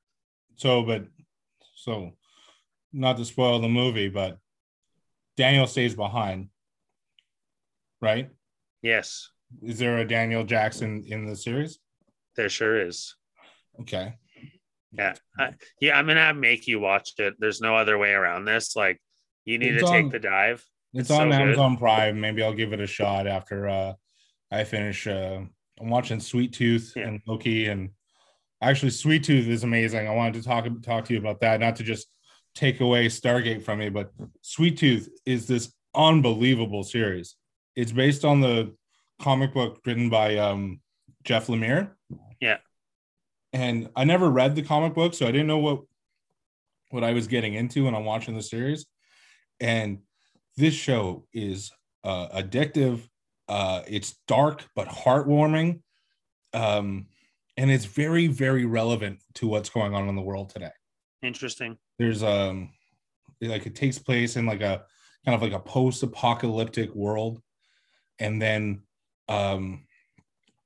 There's there's like a disease that's going on, much like the pandemic we're going through. So yeah. like it's relevant in that like people are wearing masks for because of this disease and stuff.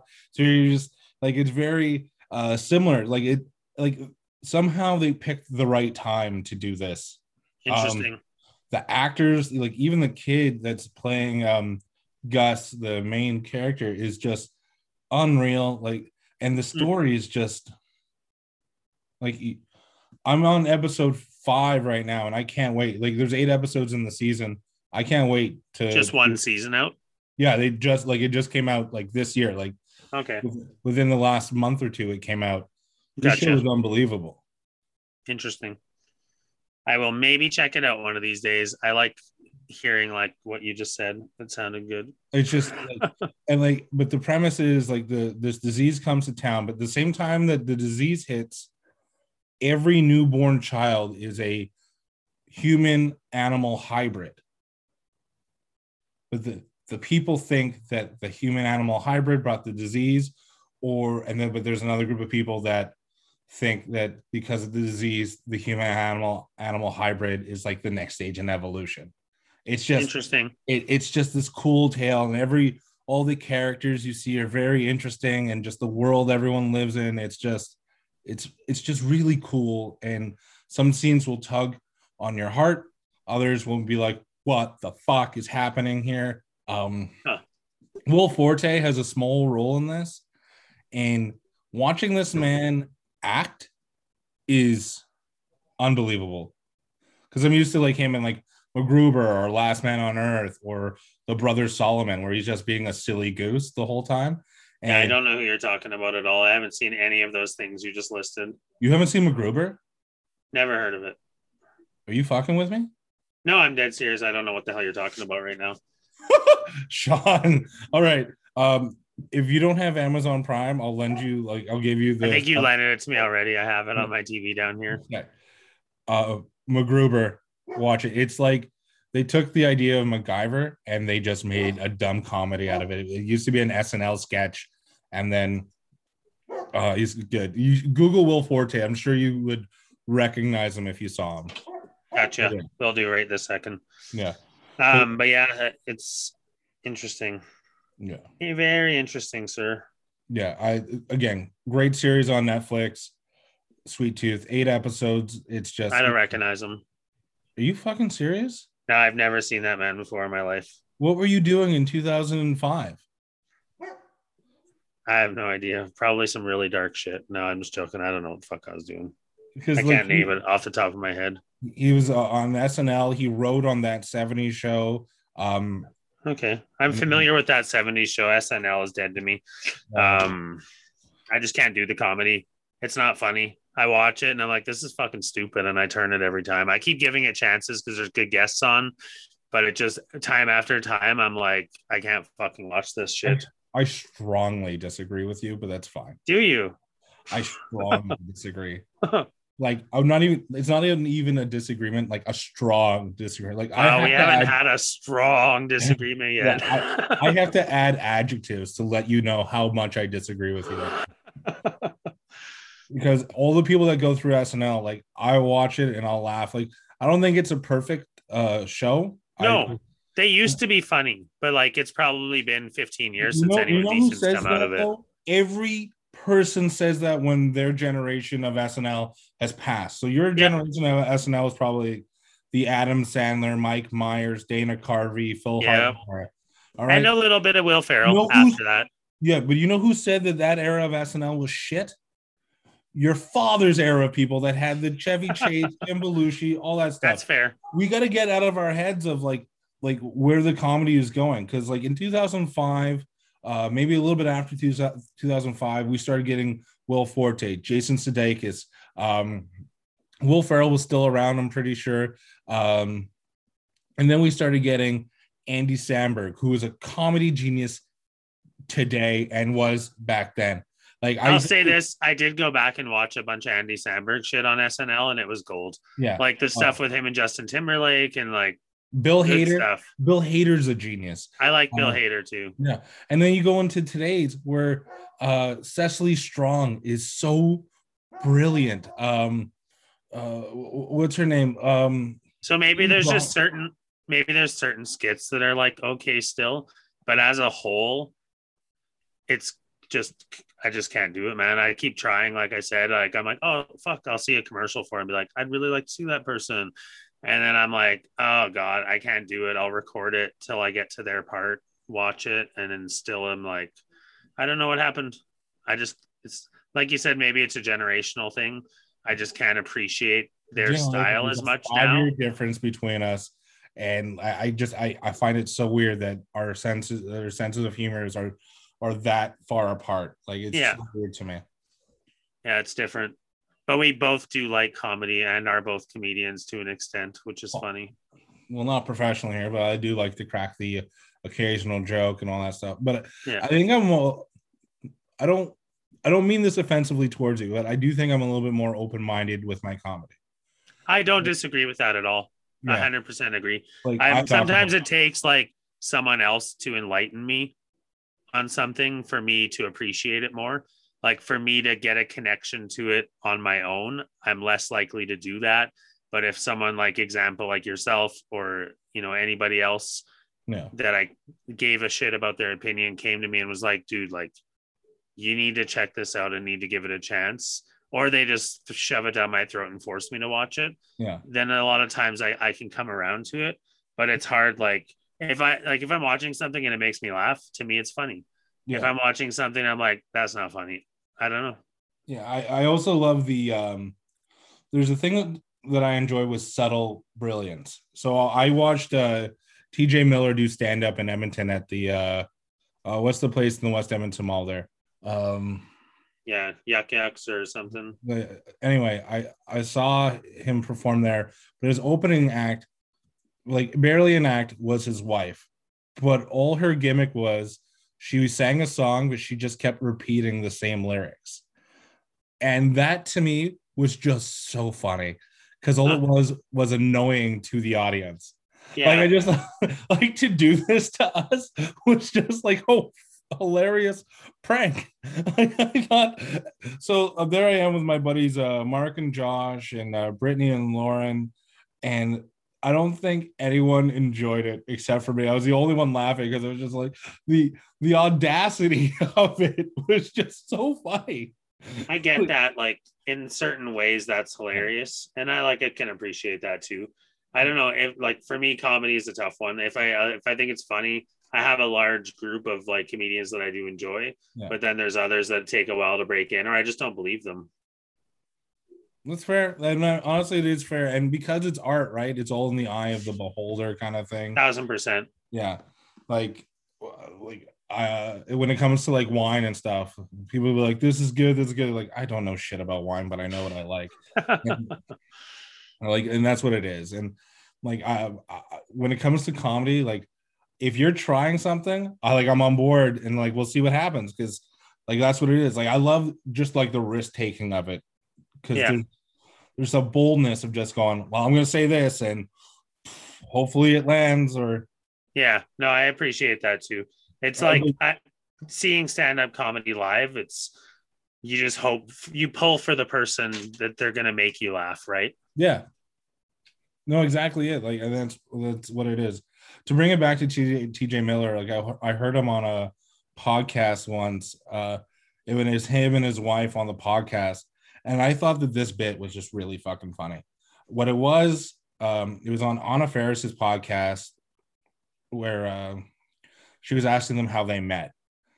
But the beautiful thing about this is like it was rehearsed. Like they both started talking at the exact same time and they're both telling different stories. And it was just like, to me, that's like, it's so fucking funny. Like that's really funny. Yeah. And I enjoyed that bit so much, but I know that there's probably a larger amount of people out there was just like, are they serious? Like they're talking over each other. Like, Who, who can understand what they're doing. And I'm just realizing they're doing a bit. Like our biggest downfall in our podcast is you and I have so much to say that we occasionally talk over each other. I do yeah. my best to edit those parts out. Um, but it's inevitable. Like I will, oh, yeah. it's happening. Like you go like, oh, sure. I have a thing to say. Oh, I have two. I have a thing. But, but because they were so prepared to do that bit, I thought it was so fun. It was just, it's funny. But yeah, again, for sure. And and that's the one thing with comedy, too, is one person's hilarious is another person's annoying. Oh, one hundred percent. And that's the beauty of comedy is you get to it's you get to pick your color of the rainbow and decide that that's the one you like. Or look at all colors of the rainbow and say, you know what? I fucking like all the colors. Yeah. Like, but like I'll quote a movie like Hot Rod. I, you haven't seen that movie, I don't think. Not yet. No. Yeah. And that's Andy Samberg's first movie. And it and it bombed. But if you look at who's in it, and it is. It has the funniest people in comedy that are going today. Yeah. So like this movie came out in two thousand seven, but but you know like the com like like they just seem ahead of their time. But I will watch that movie and I will laugh my head off the whole time. MacGruber, it's like the Freaks and Geeks paradox, where it's like the best thing ever made, but it was outside its time. Yeah, it wasn't. We weren't ready for it as an audience yet, unfortunately. Yeah. And I'll think you'll laugh a lot at MacGruber. Like, there's a good chance that you'll think it's stupid. There will be parts where you will laugh so hard, and if you don't, then I think that there's something wrong with you. A little I'm excited. Bit. I, I hope that it lives up to the hype. Yeah. Uh, so yeah, like I can't believe we did all this that you because you didn't like S N L anymore. Like ah, it just it's crazy to me. So I have something I would like to recommend to you this week that has been on my mind.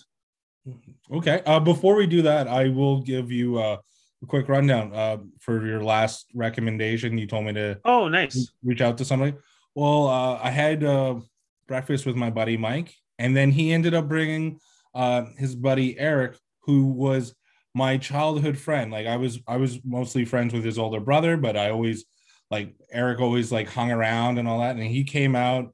Uh, we hung out for like five hours, just having breakfast, watching the soccer game, shooting the shit. Um, and if the weather holds this weekend, we're going to go fishing. So like, it's like rekindling a, a whole bunch of friendships with me. So I want to cool. thank you for that recommendation. Yeah, of course. You know what? It's funny how a spark lights a fire sometimes. Yeah. Unfortunately, I didn't take a picture of my meal or us together, but hopefully when we get on the fishing boat, I'll shoot a picture and then all that stuff. I just, whenever I'm hanging out with people, I don't have the wherewithal to just be like, we should really photograph this moment of just uh, like, I don't, I don't do that. Like I, I'm too busy and enjoying myself. You know what I mean? So part of us like um, running the podcast is getting to know each other. So I'm going to give you a, I'm going to say six month long assignment. It's probably going to take six months. Okay. It's a serious one. I'm getting you back for making me row a boat on the North Saskatchewan and see all the bodies. um, I want you to climb. No, I'm just joking. It's super. It's super simple. Watch fucking Stargate. That is such a huge piece of like a lot of shit. I said it's gonna take six months. You don't even have to fucking start right away. Wait till you finish Doctor Who. Fucking I'm done, Doctor Who. I'm done, and I'm almost done Sweet Tooth. So well, next time you need a big series that because there's ten seasons. Jesus Christ! All right, and it's twenty-four episode or twenty-six episode seasons of an hour long show. Okay, and which Stargate do I watch? Because isn't there like a hundred different Stargates? Like there's Stargate, Stargate S G one. Um, okay, wow, wow. There's Stargate S G one. That is the one you will be beginning with. Okay. And then Stargate Atlantis starts around season eight of S G one. And it, there's like a crossover and shit. It's like fucking crazy. And then S G U only had two seasons. And it went extremely dark and off of the light comedy side of things. And was hated by fans. I yeah. loved it. It was an edgy show, super dark. Like these people go on a spaceship and get stranded the fuck out of no in the middle of nowhere, and kind of like Voyager, but not. Okay. So, anyways, just watch it. It's great sci-fi. You can't not enjoy it. It's really, really, really good. Oh yeah, Sean, fucking watch me not like it. I'm kidding. Uh, yeah, uh, but, but you have to be patient, like every show. Like, yeah. you know this with The Next Generation, some of the first, most of the first season was fucking terrible. Stargate's not like that. It picks up strong right off the hop. Mm-hmm. But there's there's some shit in there for sure. Uh, speaking of this, um, can't believe we haven't talked about it yet, but Picard tra- season two trailer was dropped like last week. This is true. Talk about it. No. And uh, just for the record, you made me watch it before we recorded. So we could talk about it, and we didn't yeah. talk about yeah, it. Yeah, that's true. It didn't come up. We were talking about so much other shit. Q, we got Q. Uh, yeah, Q's coming back. Uh, seven and nine is having a bigger role. I'm all for it. Um, and I do like this whole, it's going to be pure time travel or all alternate universes and all that stuff. So it's like the Picard what if. Um, yeah. I got to tell you, though, based on, like, you know how you talked about how season one and two of Star Trek are slow. It's a big reason why I'm not the biggest fan of Q. Yeah. It was like, especially the first two episodes of T N G are such a fucking snooze fest. Really? Are you talking about like the encounter at Farpoint? Yeah. I love those episodes. Oh, those God. Are the only ones I go back and watch. Like, I know Q's annoying and he's so theatrical that it's over the top at times. There's a point where Q becomes hilarious, and that's when I start to love him. But this whole like, I'm like the God complex and all this stuff, like I don't know. Like, I just, I didn't like that for, like, I wasn't how I would have wanted to start the, the, the next generation. Yeah, yeah. I can understand that. Like, I just, I don't know. Like, and I didn't even see it like in the beginning because they didn't air that episode a lot on like T V when it was, I didn't have access to shit to watch it from yeah. the beginning like we do nowadays with streaming sites.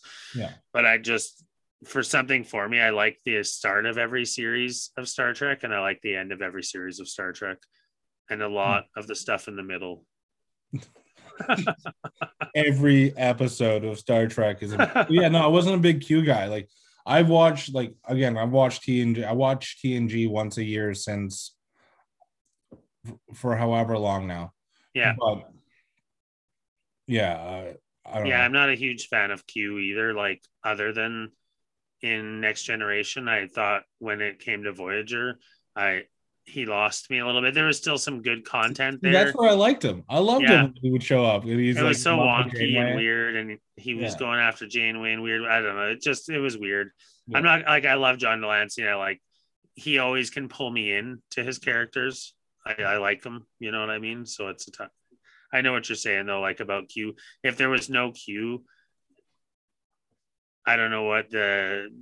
Next he becomes generation. like a, he becomes like an essential character like later on. Like I do like that yeah. back and forth, and like isn't he is he involved in the, the last episode where the t- I can't remember where like the yeah. time he is involved one hundred percent. Yeah, yeah. So yeah, start to finish. Like he's essential, and I get it, but I I, I will say like my first introduction of Q, I was just like, let's fucking get to it. Let's get through it. Like, it's a fair opinion. Yeah.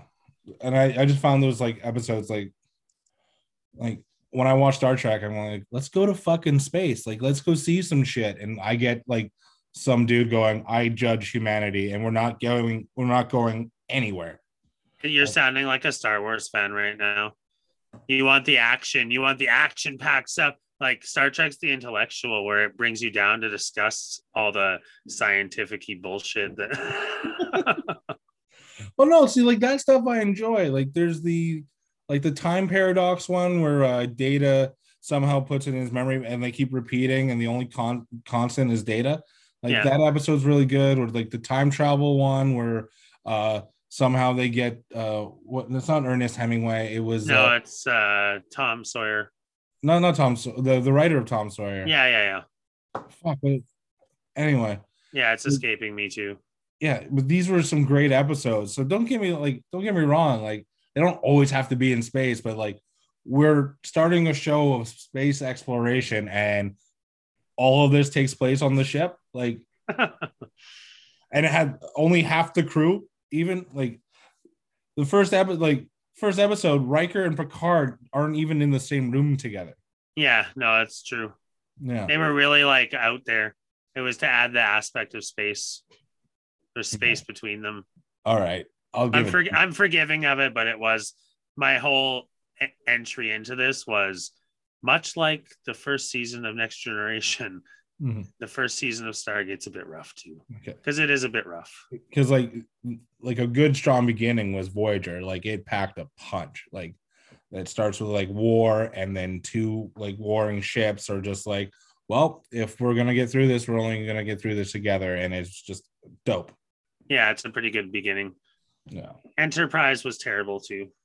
Just gonna I never, I never got into Enterprise. I just saw that one episode with the Borg from the First Contact. Like that was a really cool episode.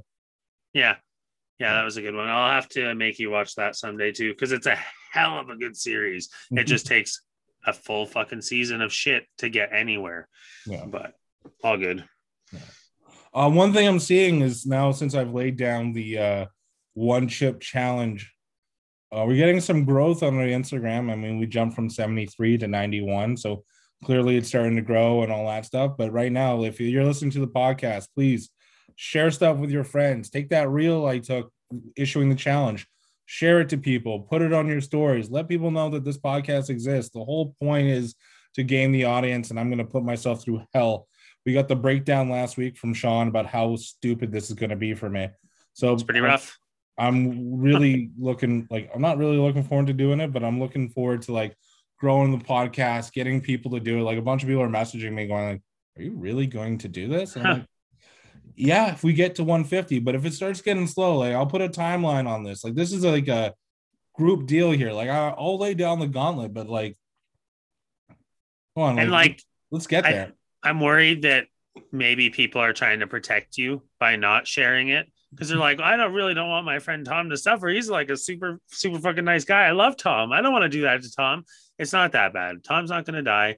He yeah. just wants to grow his podcast with his cousin. So yeah. feel free to share it without yeah. knowing, like knowing that he he's going to be okay. Yeah, if you, he's going to be okay.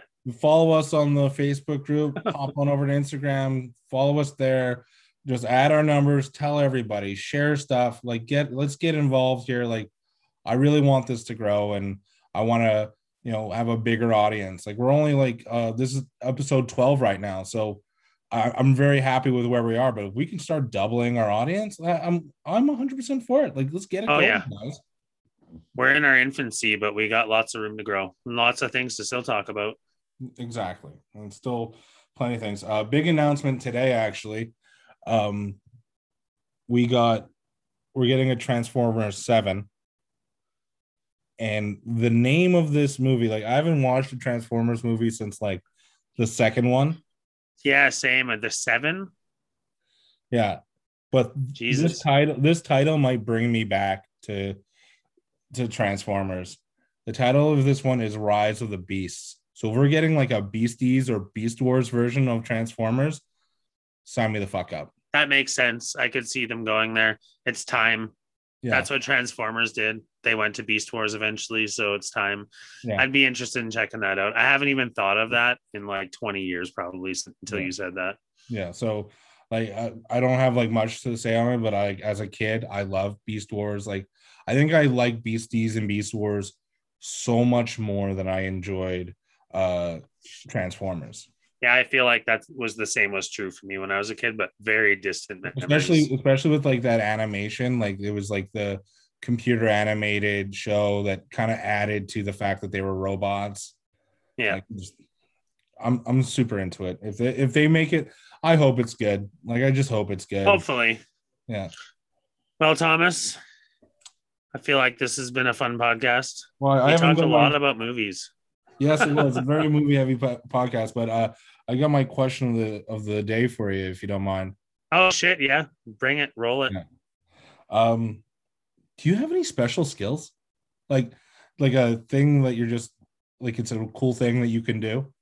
Like, can you draw or like, I don't know.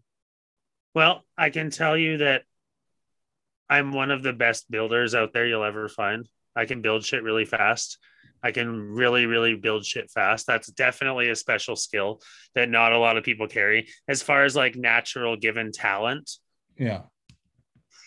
I, I'm very good at throwing a knife. I am good at, hmm, that's a tough one to think off the top of my head. I don't know, like whistling, snapping my, like I can do shit like that if that's what you mean. Some people can't do, do that the, shit. Like the fingers. No, in the no, no, no, no, not yeah. that kind of whistling. Or like just the, like I can't do it, but I think that it's a fucking superpower. Yeah, not very loud, but loud enough that it it's okay. No, I don't know. I don't, everything I've had to learn in my life, I've had to work for it most of the times. Yeah. I'm not lucky enough to have that in me. You know what I mean? I'm not one of the guys who's like just born, I'm damn good at that. Everything I'm good at, I've had to work at getting good at, I feel like. Mm-hmm. Yeah. Okay. Yourself? So, you got any? I don't know if I have any special, like, I don't know. I'm creative and like, I, I can make things happen. But, um, nothing I'd call special. I'm a lot like you. Like anything I get good at because I practice. Like the For old sure. saying, how do you get to Carnegie Hall? Practice. I feel like one thing that's a kind of a special talent, people look at it as a special talent, like, and I know you share the same thing, like being able to speak, to talk to strangers, to like be open to talk to people is kind of like a special talent, or like public speaking, not being afraid of that kind of thing. It's just not... I guess as well, I kind of had to learn into some of that, but I, this makes me think of like when I worked at seven eleven when I was eighteen, I would run stuff all day on customers just to make them smile. I would try to find a way to make every different type of customer from every different walk of life to crack a smile on their face. Yeah. And I would attack them in ever, any way comedically I needed to do it, whether it was self-defamation or just like a stupid little whim of a joke or just smiling at them. That was like my goal, is to make everybody who came into my store to leave a little bit happier than when they came in. Yeah. And some nights, some people, it was a fucking challenge, like to learn how to crack that type of person. But I got really good at my entries. So it's, I think it's a special talent now. I, I love it when you can make like this, like, you know, those like very strict people, like they're just very stoic, and yeah, you can make them crack a smile. That's the biggest win. Oh, for sure. It's the, just good to make people smile too. Everyone's having shitty days sometimes. Oh, yeah. It's just good to, like, when I was in that tri- like that business, I loved it because people would always come and they wanted to talk to me because they needed something from me. Yeah. So it gave me a reason to talk them, talk to them, you know, and yeah. make people smile. Make no, I love laugh. It. And you just be all like bubbly and fun, and then you try cracking a joke, and then see what happens. And worst case scenario, they just leave the store, and maybe they never come back. But you work at a store that's convenient for people, so they they're gonna come back. Oh, yeah. They always kept crawling back. A weird way to describe working at seven eleven. It would, dude, it was so much fun. I had a group of regulars that came in, like, you know, the regulars. And at Christmas time, I worked there for like, I don't know, a year and a half or something, but I didn't work around Christmas, the one, and I was when I was new. But mm-hmm. I had like people bringing me Christmas presents, people like going out of their way to do nice things for me all the time. If yeah. I was out in the neighborhood, there'd be like everywhere I went, people would be like, hey, like just yeah. wave to me, you know, nod to me. It was cool. I liked being part of the community in that sense. That's awesome. I actually did that job too. Um, so in Quebec, Max, so you know the Max. Yeah. yeah. So it's called something different in Quebec. It's called couche-tard, which is French for sleep late. Okay. Has nothing to do with Max whatsoever, but whatever. Yeah. Um, so I did that job, and like my favorite, like the best power move you can do is just like predicting, like having the smokes ready for when that guy came in. Oh, I love that move. Yeah. yeah. Just like, I know what you're here for. Yeah, I got a good memory, bud. And they felt special too. Yeah. It's like, all right, there you go. Your here's your Demoria king size, whatever the fuck. And yeah, then, ultra light seven nine six three. Yeah, yeah. No, was, like I didn't like the job, but like whenever there was interactions with customers, that was like the best part of it. We should almost do a convenience store talk, because the fact that we both love Clerks, like there's got to be a lot of stuff there, knowing that we both worked in the industry as well. There's got to be some good I, shit. I there. Didn't last long in it, Sean, and like no, my highlights are. Me neither. Exactly what I just shared with you. Oh, well, okay. I thought it might be a lot more exciting, but no, sorry. And I, I, had, I had some times there. I had some fucking times there. It was fun. Hey, you know, feel free to unload your stories as you see fit, but yeah, fair enough. We'll yeah. talk. Yeah. All right, man. Well, I think that does wrap up. That wraps us up already. Well, it's been a good episode, Tom. Yeah, we got a dozen in. And that's a pretty uh, good feeling. We yeah, can fill man. an egg carton. Hell yeah. yeah. Yeah, and then uh, next week we'll have a baker's dozen. So look at us go. Well, this has been Two Sides of the Story. I'm Tom Sides, and this is One Side of the Story. And I'm Sean Sides. That's the other side of the story. Have a good week, everybody. Yes, live long and prosper. Two sides of the story. Two sides of the story. Two sides of the story. With Tom and Sean. Thanks for listening to Two Sides of the Story. If you enjoyed this podcast, please subscribe, rate, and review. Follow us on Instagram at Two Sides of the Story, on TikTok at Two Sides of the Story Pod, and if you want to send us an email, send it to Two Sides of the Story Pod. That's the number two sides of the story pod at gmail dot com.